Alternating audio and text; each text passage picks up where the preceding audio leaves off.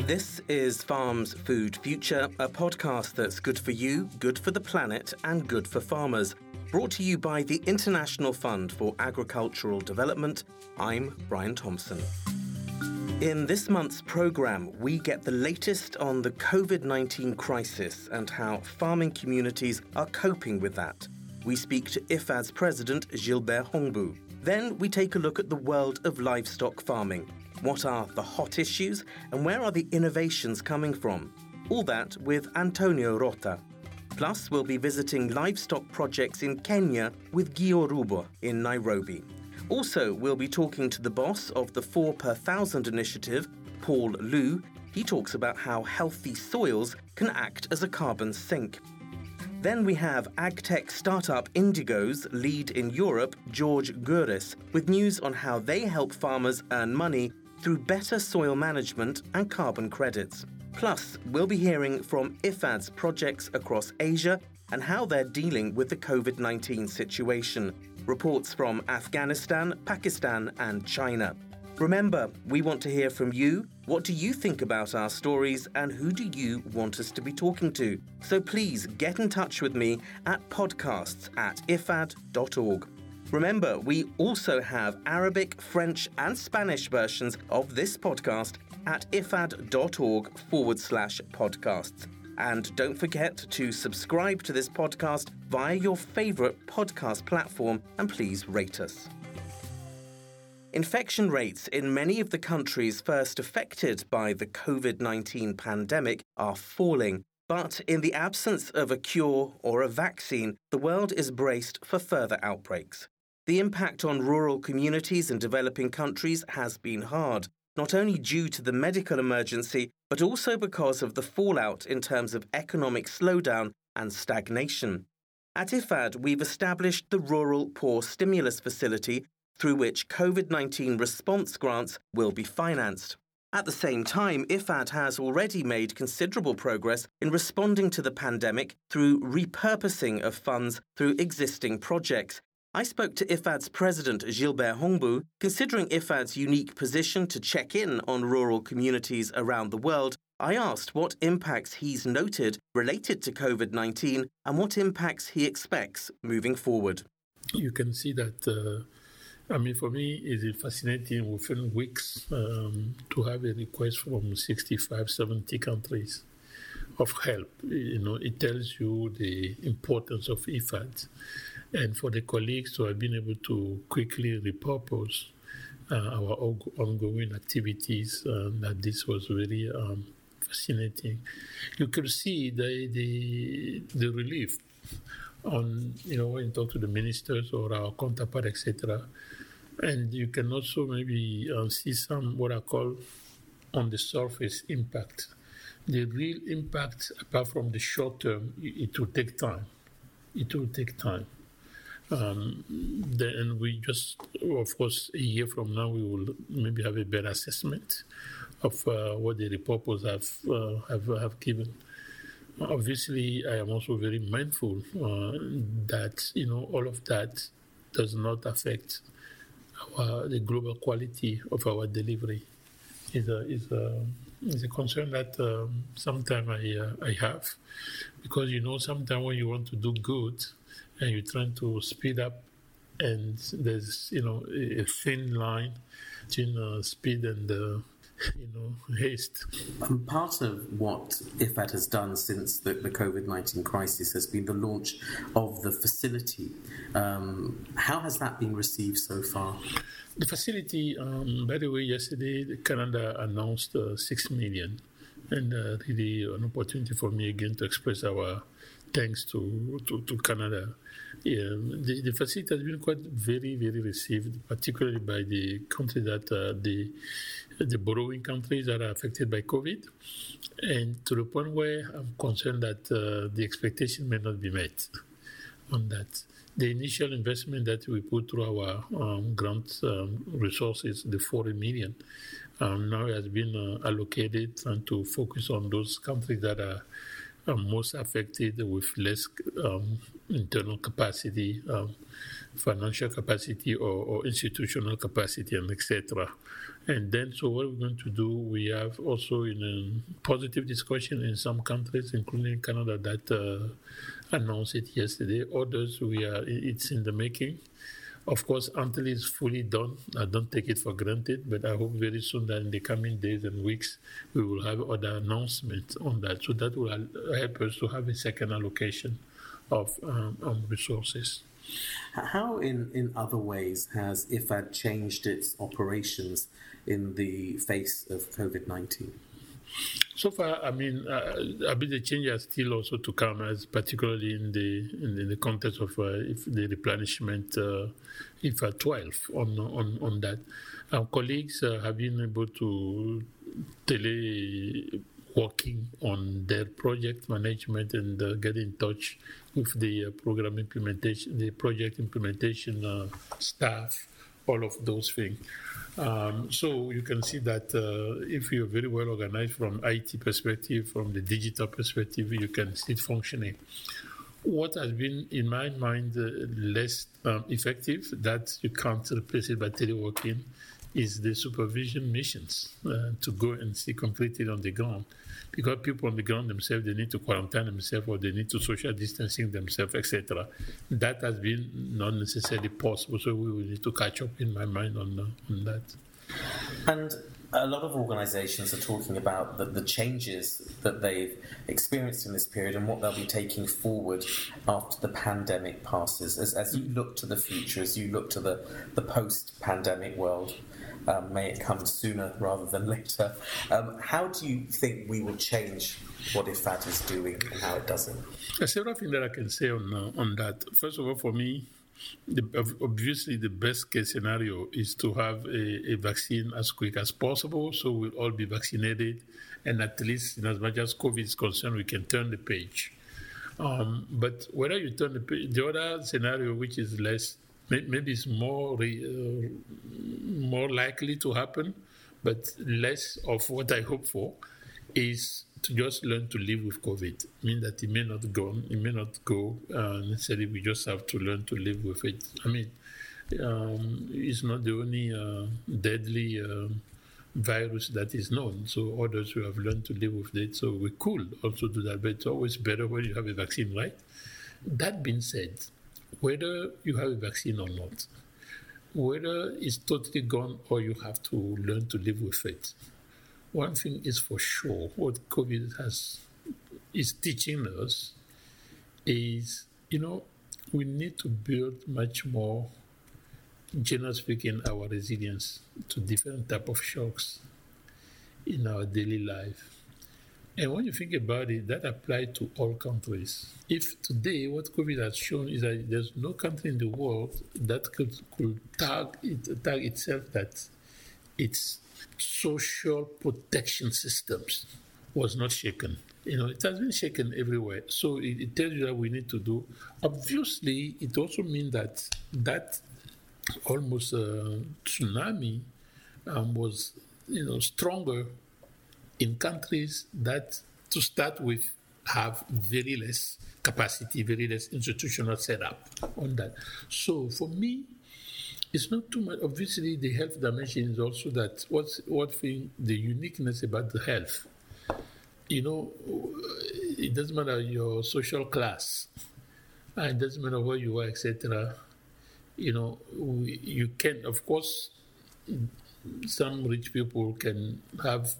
Prevent, put themselves in a situation that pre- kind of uh, protect them from some diseases, et cetera, et cetera. But globally, health, everybody has the same concern on that.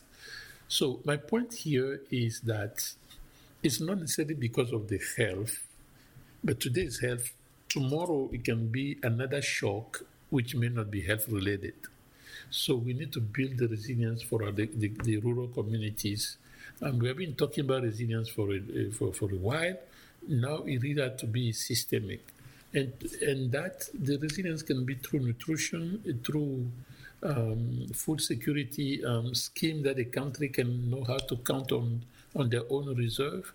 Resilience also means that at the rural level, um, that what are the, the basic minimum services, uh, minimum um, service delivery that is there. It's not just only the what we do in I F A D. You really have to look at that, the rural life, the rural transformation. So meaning that, um, for example, countries that are devastated by malaria, you know, you have to make sure that at least in the community can have access to malaria pill. It doesn't matter if they have money or not. Uh, you have to uh, make sure that uh, the you know the, the women in the rural area have a, a, a, a medical center, whether it's a hospital or a medical center, where basic services, including giving birth, can be provided on, on, on that. So that resilience, that social protection um, is what is going to be here. My last point on that, it doesn't matter how you're going to turn it, um, how COVID will end up. And, and you can see the reaction in the, in the world, which I find fascinating.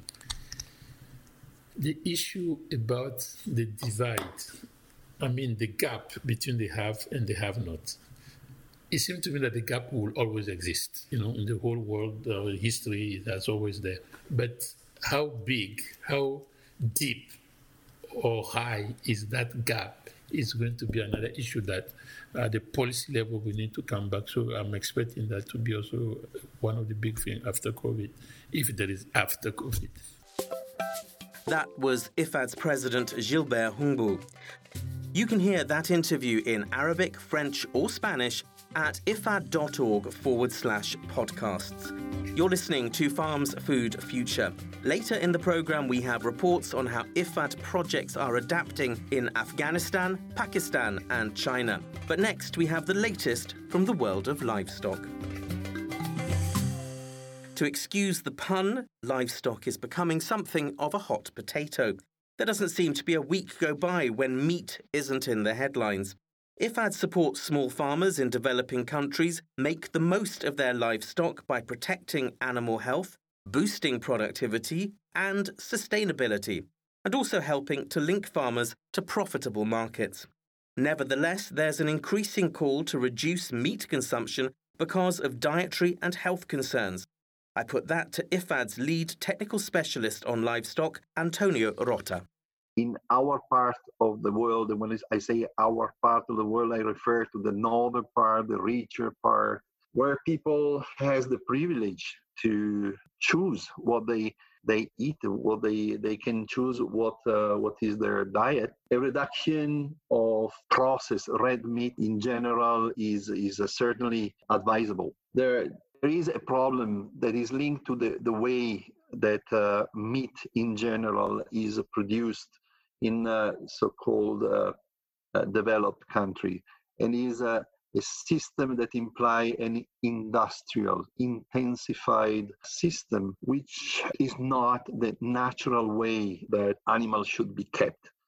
In order to go and uh, on the on the market with products cheaper and cheaper, in order to uh, you know respond to um, requests from consumer of a lean meat, et cetera. Sometimes or most of the time in our in our part of the world, we go for uh, animals that are not kept under welfare.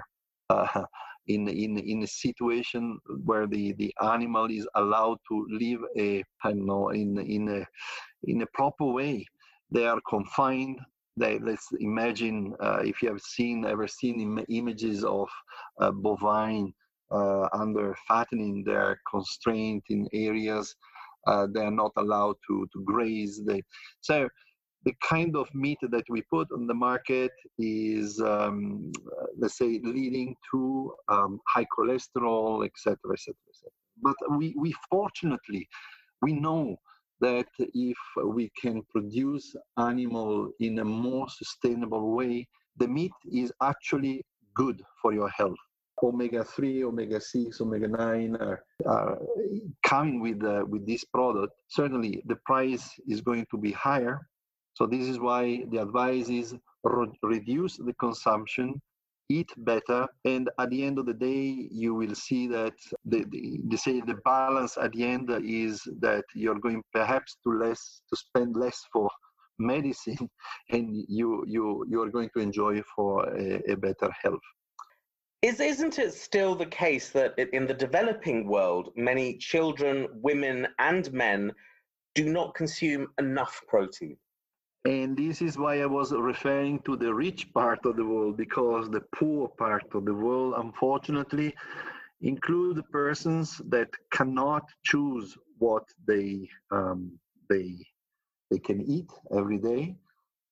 Let's remind here that there are two billion people which are not having a proper diet at global level, and a small amount of protein are making a, a, a huge difference, especially for uh, pregnant women, especially for children.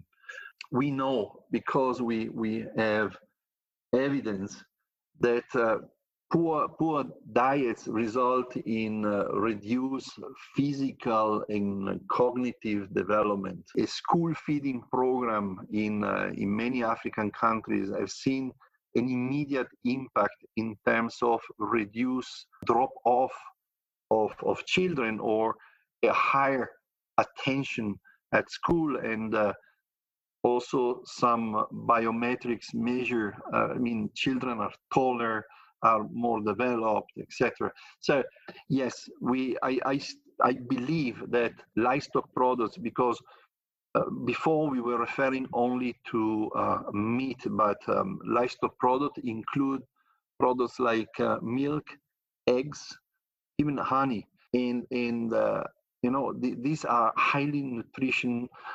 highly dense nutrition um, products that provide essential amino acid, essential micronutrients, which allow the development of of human body, of uh, of children, and uh, as I said, very fundamental for pregnant women. I F A D's been in the business of working with smallholder farmers on livestock for more than forty years now. What is the focus of, of I F A D's work here? Uh, we focused uh, initially a lot on uh, pastoralism, rangeland management, and gradually we switched uh, towards uh, value chain development, so therefore focusing more on dairy production. And more recently, we, we are paying a lot of attention on uh, small livestock production. Since inception, I F A D has invested one billion dollars in livestock products. Right now, we have uh, thirty-nine projects uh, around the world, including uh, or dealing with livestock uh, development. And uh, let's remind that we have many projects with rural finance components where people can borrow uh, money, and they most of the time they buy livestock as an investment and as as uh, a, a, a household asset. I F A D, um, normally our projects are focusing on building the capacity of of uh, producers. We invest about thirty percent of our budget on on that component.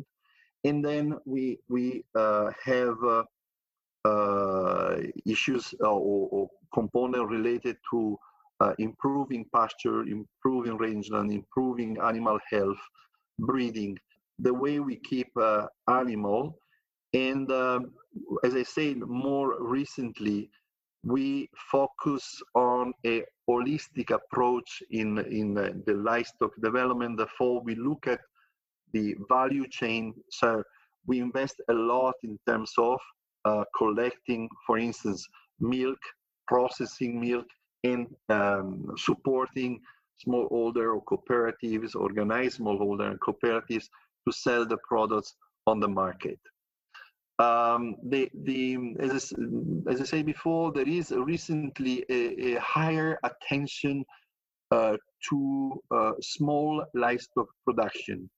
And this is coming with the I F A D uh, focus, I F A D uh, really um, effort to concentrate on, on uh, improving nutrition, empowering women, providing job opportunity for youth, and address issues related to climate change.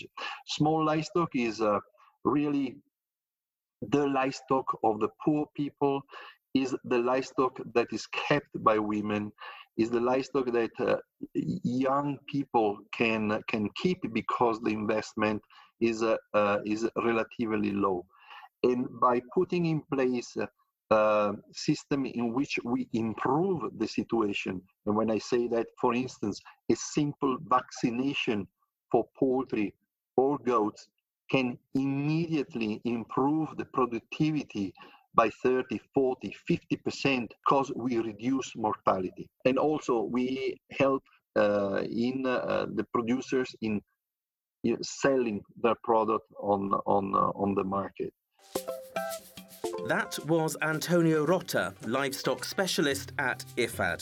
Remember, we have also Arabic, French and Spanish versions of the podcast at ifad.org forward slash podcasts. We'll be hearing more stories from the field, the cowshed and the chicken coop with Antonio later in the programme. Meanwhile, you can find out more about what the International Fund for Agricultural Development is all about by going to our website, w w w dot ifad dot org. And you can also find more podcasts at the same address, forward slash podcasts. Coming up, we have news on livestock in Kenya when we hear from Guyo Roba. Guyo Roba is a technical specialist working with I F A D in East and Southern Africa. He's been working for some years with the Borana pastoralist community in northern Kenya. The Borana traditionally kept cattle, but with climate change negatively affecting their livelihoods, they have diversified into the more hardy camels and goats. The project first started back in twenty twelve with support from the U K, focusing on governance issues and mapping. But since then, it's grown to work on improved water management and getting elders from the Borana community to take their seats in the official processes that manage these areas. Guyo's focus has been on improving resource governance, inclusive planning for rangelands, and the management and development of communal resources. I asked him to tell me more about the area where the Borana people live.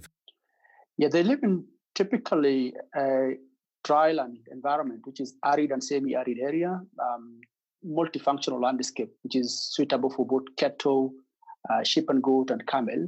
And they extend from Isiolo, as I said, uh, which is very much semi-arid area, uh, in, in, in Garbatula and also uh, Merti, uh, currently called Saab County. So, um, uh, but then they extend beyond that and, and live in, in the part of Marsabit. Uh, they Definitely, they occupy a landscape with different communities. The Gabra, which is predominantly camel keepers, Rendille, mostly camel keepers, but the Borana, which are cattle keepers, as I said, move all the way to Isiolo, uh, from Isiolo to Moyale uh, borderland area to southern Ethiopia.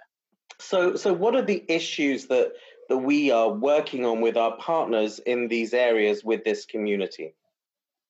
Okay, because uh, as I said, the pastoral community that occupy vast landscape that is communally used and communally managed. So one of the central issues that I've worked in for a couple of years in the past is rangeland governance, which is a central issue that cut across between the Borana and also other adjacent pastoral communities. Just to give you a bit of the context of the governance issue, uh, over the years, uh, I think post-colonial, colonial time, there are systems in place, traditional systems in place that manage this landscape uh, through reciprocal arrangement, uh, very organized system, traditionally organized, but not well documented. So what happened is that as the new institutions are being introduced by government in post-colonial time, they brought in Water Users Association, Rangeland Users Association, and many other committee-driven things. So what that implies that the new institutions are registered by the government and legally recognized, but the elders institution that traditionally managed this land for a number of years and decades are not legally registered. So this is the, the, the issue. The issue is that the legally existing ones, which are the new ones, don't exist on the ground, while the ones which are traditionally existing on the ground has no existence in the legal documents. So this particular mismatch between the legal existence and the presence on the ground led to an open access situation where the land rangeland plans are not adhered to, uh, planning and development in the rangelands are not done according to um, the land, uh, the land capability. Basically, it's not built on the mental map of the herders.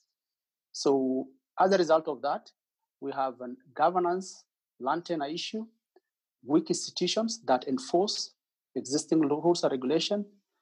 And then this is now superimposed with the climate change issues, which are the new issues that come on top of the governance issues, which means is that if the lands are not well managed, governed by institutions, it implies that different communities will graze in different landscapes. And this also drives conflict, apart from reducing the resilience of the communities that normally put certain land under lock and key through borehole, where they open a certain point in dry season and open another one in wet season. And that mobility and managing mobility is lost. So basically what we worked on under the project, number of project in the north, is to have projects that build on these key issues that I mentioned as a key pillar around how do you secure land tenure? How do you improve institutional strength? How do you improve mobility? How do you improve the capacity to plan? How do you improve the voice of the pastoralists in the development uh, processes and plan of the ga- counties, uh, which is the new structure of local government? So in summary, we worked on strengthening the tenure through documenting the traditional rules and regulation and putting what I call legal speak. Basically documenting it and making sure that it's in conformity with the national institutions and the constitutions, and then taking that particular um, uh, regulations that is written by a lawyer through the county assembly to be passed as a bylaw for managing the land. And that gives the elders the much needed strength to enforce what they say. And secondly, is to bring the elders institution and other institutions in place in the planning, in the discourses, in multi-stakeholder dialogues to improve their voices and place them centrally in the planning.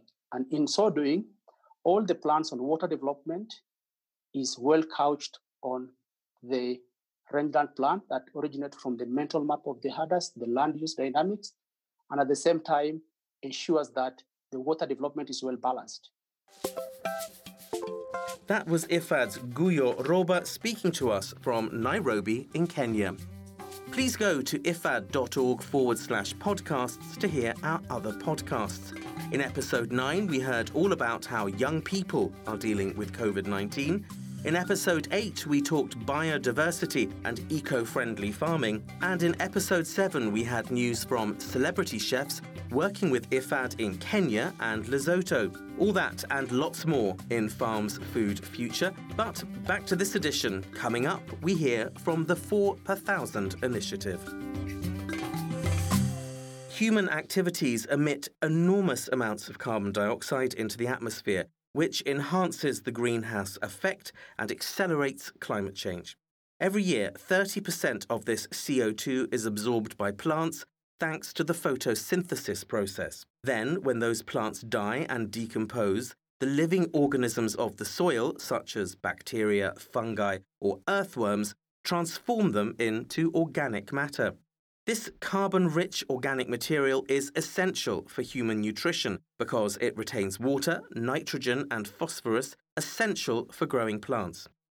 Global soils contain two to three times more carbon than the atmosphere.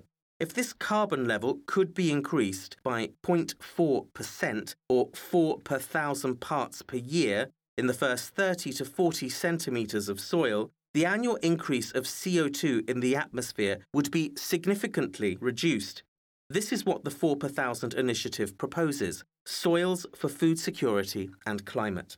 The initiative was launched by France at the Paris Climate Summit back in twenty fifteen. Working with a cross-section of around four hundred fifty members from the public and private sector, Four Per Thousand encourages them to move towards a more productive and highly resilient agricultural system. So, how can we do this? Paul Luu, Executive Secretary of Four Per Thousand, explained we need to start from a point of preservation of areas such as peatlands, forests, and some areas already under regenerative agriculture, areas that are there already. But for conventional farming, including small farmers, we need to move, in some cases, to regenerative agriculture, conservation agriculture, and no tillage to keep the C O two in. Paul Luu tells me more. Wherever it's possible, we we advise to go for conservation agriculture. That means you avoid tillage or plowing, so no tillage or very minimum tillage. Always have cover crop on your soil and crop rotation to avoid planting uh, wheat on wheat and wheat or maize on maize, et cetera. So if you apply that when it's possible, I don't. I, I say where it is possible, because in some uh, part of the world, according to the climate, um, it is more difficult to have good results under conservation agriculture. But in some majority of cases, if you develop conservation agriculture, you will increase the biodiversity, you will increase the, the carbon content of your soil, you will increase the soil health, and you will increase your yield at the end by reducing drastically all the um, mineral fertilizer and all the agrochemical, which is exactly what the, the population also wish. So for the rest of the world, we have to still to find some solution. I don't say what I said just now is this is the, the global solution that we have to do everywhere without any adaptation. Uh, this is a global view, of course. Each situation, each place, according to the soil, according to the climate, is uh, at, has, have to be considered, and the solution need to be adapted. But this is the, the main direction we have to go to. Thanks to Paul Luu from the Four Per Thousand initiative. And you can find out more about them by going to four p one thousand dot org, written numerically. More on soil coming up with AgTech startup Indigo Agriculture. Also, remember, we now have the whole episode in Arabic, French and Spanish at ifad.org forward slash podcasts. AgTech startup Indigo Agriculture is on a mission to entice the world's farmers to shift to more sustainable growing techniques. In June twenty nineteen, the company launched the Terraton initiative, a marketplace that connects farmers willing to embrace regenerative agriculture with companies that want to pay for carbon offsets. Regenerative practices include techniques such as no-till farming, using cover crops, and spreading less fertilizer. Indigo is partnering with various organizations to study how much carbon each farm captures over time. At a time when many farmers are struggling financially, Indigo provides them with a new revenue stream. Terraton guarantees at least fifteen dollars per tonne of sequestered carbon. The company had expected to enroll around one point five million acres of farmland in the initiative within six months of its launch, but farmers with more than fifteen million acres expressed interest. Georg Goeres is head of Indigo's operations in Europe. He explained how carbon sequestration in soil will move agriculture from being part of the problem to being part of the solution to climate change. I asked him what better soil management offers farmers. Well, there are many opportunities. I think, um, first of all, when you do better soil management, what, what you would normally get is a healthier soil, which a um, stronger humus content in there.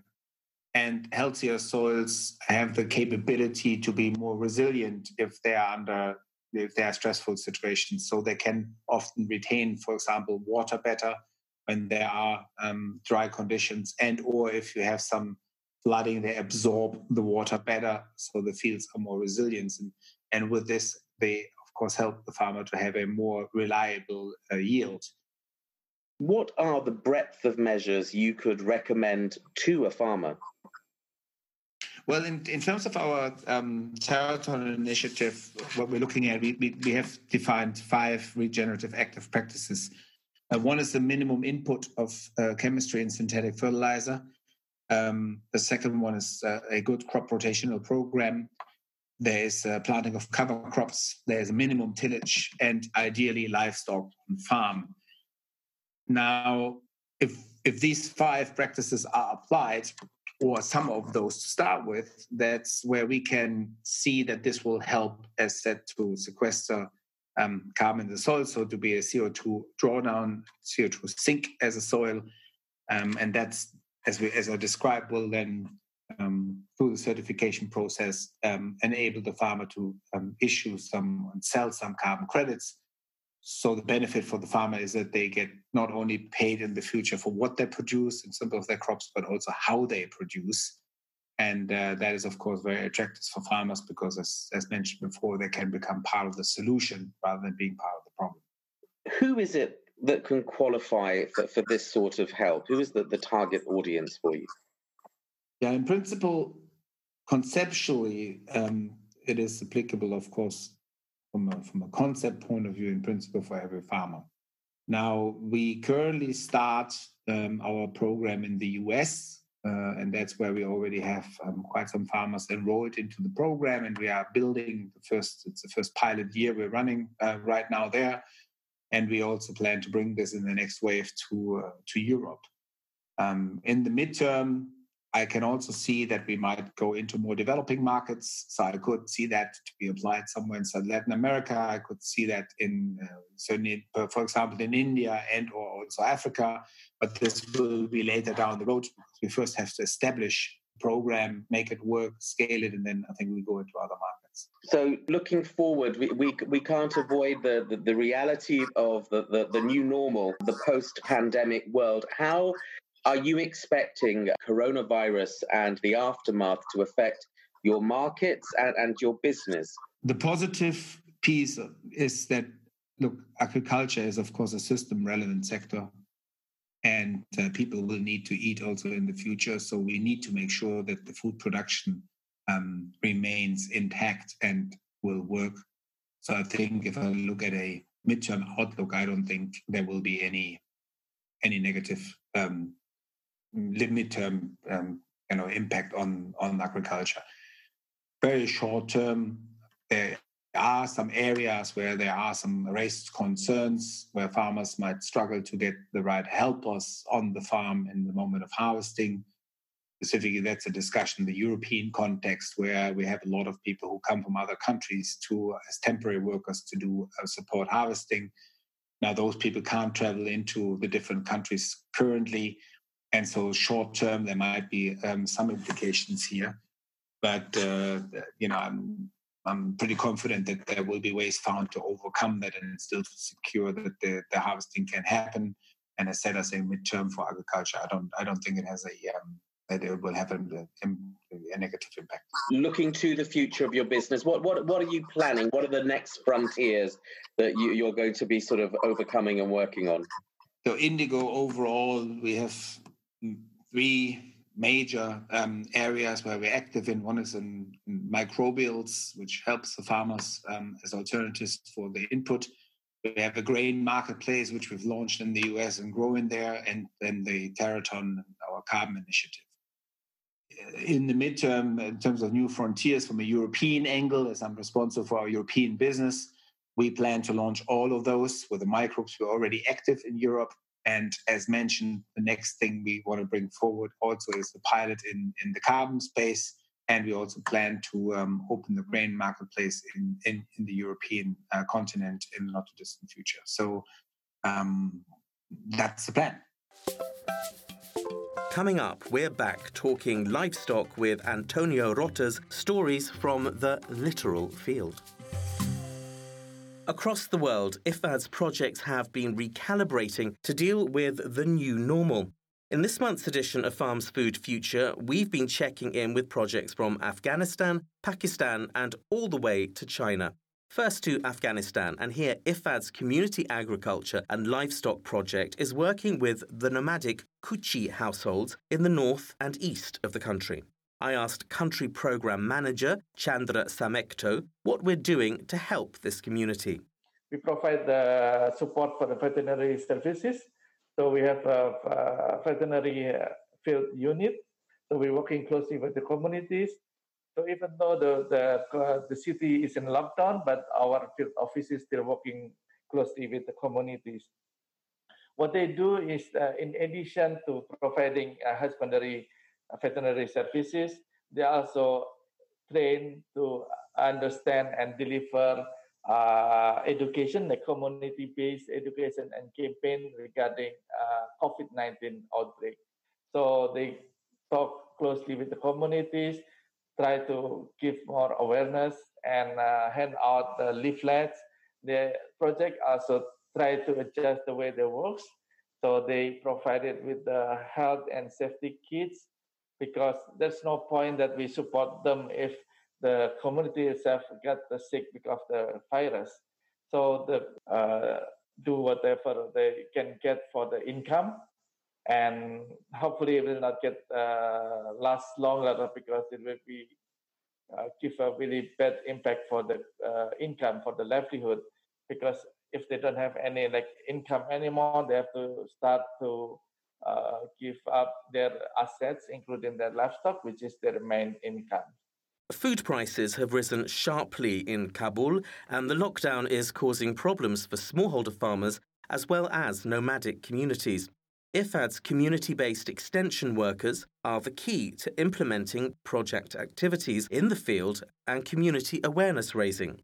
They're well-trained to responsibly follow the activities of all the components around livestock, irrigation, et cetera, working at district and village level. I asked Chandra how they've changed the way they're working under the pandemic. For example, if the, the farmers cannot get uh, uh, sufficient or inputs at the right time, so they will miss the, the growing season, uh, so they cannot plant uh, The, at the right season, so they will miss, and then they cannot produce what uh, there will be the main income. So this uh, community-based extension workers wants to make sure that the farmers get their inputs, agricultural inputs, including uh, seeds, fertilizer, and also make sure the irrigation are flowing uh, at the right time and the right amount, so they the farmers can keep uh, produce, uh, keep the productivity high, even though at the moment they have a problem in terms of access to the market. But again, the project also look at the opportunities, also any other way to deal with the lockdown, because the government decision to limit any movement uh, within the communities. So they have to find a way how to preserve their produce so they can sell it later on when the access to market has been improved. Moving swiftly across Asia, we can now drop in on our country director, Matteo Marchisio, in China. He has worked on the Yunnan Agricultural and Rural Improvement Project, or YARIP, which completed in twenty eighteen. The project area comprised forty-five townships in nine counties of Yunnan province, which lies on the border with Myanmar, Vietnam, and Laos. Project activities gave special priority to ethnic minorities and women. The Zan Yi Women Embroidery Farmers Cooperative was one of the groups supported by YARIP. I asked Matteo what they've been doing differently since COVID hit. So what, what happened was that uh, when uh, in January this year, the new coronavirus outbreak uh, hit uh, the province, uh, facial masks became uh, in high demand and became unavailable in markets. Uh, So the, the ladies uh, who the ladies the e ladies that start uh, the started the established the Women Embroidery Cooperative decided to start producing handmade masks, and the mask producer were disinfected, of course, and distributed to the frontline workers. And uh, of course, uh, those masks did not fulfill the standards uh, of the medical mask, but could at least block um, the spread of some droplets, uh, so that the professional mask, uh, the professional medical mask, uh, could be saved and used by medical staff uh, who are fighting the epidemic. So how um, were they helped by information and communication technologies? I understand that played a part. Yes, uh, the interesting part uh, uh, in what happened to, to the cooperative was that uh, uh, because of the COVID outbreak and because of the uh, restriction in movement, uh, they had an impact on uh, on their business, in uh, their sales. What they did was to make extensive use of the new digital platform that are spreading in China, to continue their, their business during their outbreak. And uh, now that the outbreak is uh, is uh, uh, ending, and after they have experienced the potential of the digital platform, the cooperative continued to make full use of, uh, of this platform for marketing and sales. And now their products are are, are promoted in various online uh, marketplace, uh, including some of the, the big giants in China, Alibaba, J D, Weibo, and so uh, Weibo, and so on. As a, as a final question, Matteo, how in general would you say are I F A D's operations in China shaping up to the new normal? What what are the the, the where are we right now? In China, we're a bit ahead uh, compared to what's happening uh, uh, in the rest of the world.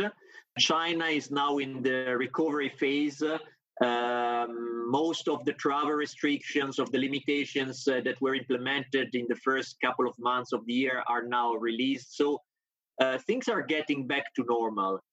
What I could uh, see um, observing uh, how, how the projects uh, faced and dealt with the, the epidemics is that uh, the activities that were um, you know, included and supported through our project uh, were in fact beneficial to, to, to the target groups uh, to cope with the epidemics. Uh, so basically, the resilience that we are building in, uh, in the vulnerable population through our project uh, help these these people to be more uh, resilient to, to, to the shock and, uh, uh, you know, to um, maintain access to markets uh, beside or uh, in despite uh, the, the situation. So basically, it's a confirmation that what we are doing, basically enhancing resilience uh, to, to, to vulnerable groups, uh, help also in, in, this, uh, in this situation. Thanks to Matteo Marchisio from China. Now we move on to I F A D's operations in Pakistan, where we hear from Hubert Bourad, Country Director for Pakistan. I asked him how COVID nineteen has affected I F A D's operations with smallholder farmers in the country. I would say for sure, you know, uh, this uh, COVID nineteen has slowed down, you know, uh, our activity, I would say by thirty to thirty-five percent um, this year. I hope uh, that we will come back to a normal uh, situation uh, as soon as possible. I hope uh, most of the farmers will be able to uh, catch up with this situation and to ensure a good uh, harvest uh, this year. One of the projects I F A D supports is the Innovations Transforming Agriculture and Rural Livelihoods Project. Started in twenty nineteen, the project has been working with women in Gilgit-Baltistan, but it's already returning results that show how resilience built in can support rural communities during a global pandemic. I asked Hubert to tell me more. We introduced through this economic transformation initiative Gilgit-Baltistan vertical farming, uh, benefiting uh, specifically to uh, vulnerable women. So this has started last year. And this year, despite the COVID nineteen and uh, through this awareness campaign and standard operation uh, procedure issued by the government, uh, they were able to continue and uh, the activity, to develop the activity to uh, secure their, their incomes. Could you explain to me a little bit more about when you say vertical farming? That means that traditionally uh, the woman was doing some gardening, but the result of the production was quite limited. Through the project, they have benefited from greenhouses and uh, irrigation system, which allow them to, to produce mainly tomato and cucumber. So we focus on these two crops because it was the highest demand uh, in the market. We provided them uh, technical advice, some improved seeds, and there was also organized, you know, extension services and uh, close uh, monitoring. The incomes multiply by nine, nine in average to this woman for the same type of uh, work, because it has uh, limited the risk through the irrigation uh, system and through the technical advisors. And because also, you know, the market was uh, very keen to have this type of product that was uh, harmonized and better in line with expectation of the consumer. So would you say that this work that's been done with the women's groups there in, in supporting them in vertical farming has made them more resilient to the crisis as it's hit now? Absolutely, because uh, they have been able to increase significantly their incomes. It has created as well a social uh, link, and they have developed a new way to uh, commercialize through, uh, for example, Facebook or of the uh, I T system. So uh, now they are they are more aware about uh, what is happening. Uh, they have more uh, capacity to uh, resist to any uh, any shock. They are more informed. Thanks to Hubert and all our colleagues across Asia. You can find out more about what I F A D is doing in its operations to build farmers' resilience in Asia and around the world by going to w w w dot i f a d dot org. All these interviews are now available in Arabic, French and Spanish at ifad.org forward slash podcasts. Coming up, we have more amazing stories from Antonio Rota on just how important livestock can be. You're listening to Farms Food Future, and now we rejoin I F A D's livestock specialist, Antonio Rota. Antonio has worked with rural communities across the globe and has a wealth of stories of how investing in livestock can bring human results. Uh, we always think about livestock in terms of um, food, but livestock is also a fiber. And one story, very briefly, that uh, really impressed me is the story that uh, we had in Tajikistan with a group of women, uh, very iso- isolated in a mountain area, producing mohair uh, fiber, and more recently, uh, cashmere or kashgora fiber. Well, We we always say that small livestock, often people say that the small livestock producer cannot get quality products on the market. Well, those women were able to produce one of the finest uh, fiber and uh, uh, processing them and organize themselves in such a way that they were selling those uh, fiber in the United States for four hundred dollars per, per kilo. And uh, it took I F A D and uh, the, the, the enthusiastic people involved eight years to bring from a stage of um, where these uh, fine fiber were almost neglected to a stage where there were, these women were able to organize themselves through D H L, through video conferencing, through uh, opening bank account, through to sell those products uh, and, and get a recognition of the quality of the products. Another story could be in Senegal, where uh, I lived for two years and uh, with our project um, in uh, in the center of Senegal, we were working with women in a smallholder poultry production. Again, it took very passionate, enthusiastic colleagues in Senegal to bring uh, uh, women into organization and passing from women keeping few chicken, where most of most of them were dying of Newcastle disease, to a, a a very well-organized value chain where uh, mortality were reduced, where um, I, I believe, if I recall well, they were pro- they were making two thousand five hundred francs C F A per women, uh, per household, which allowed some of these uh, to buy other animal or start other activities like uh, sewing, buying a sewing machine and, and producing dress, or even invest into a, uh, a better housing, let's put it this way.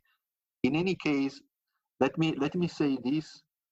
I always say that when we invest uh, in supporting livestock production, there is an immediate um, return in terms of household food security.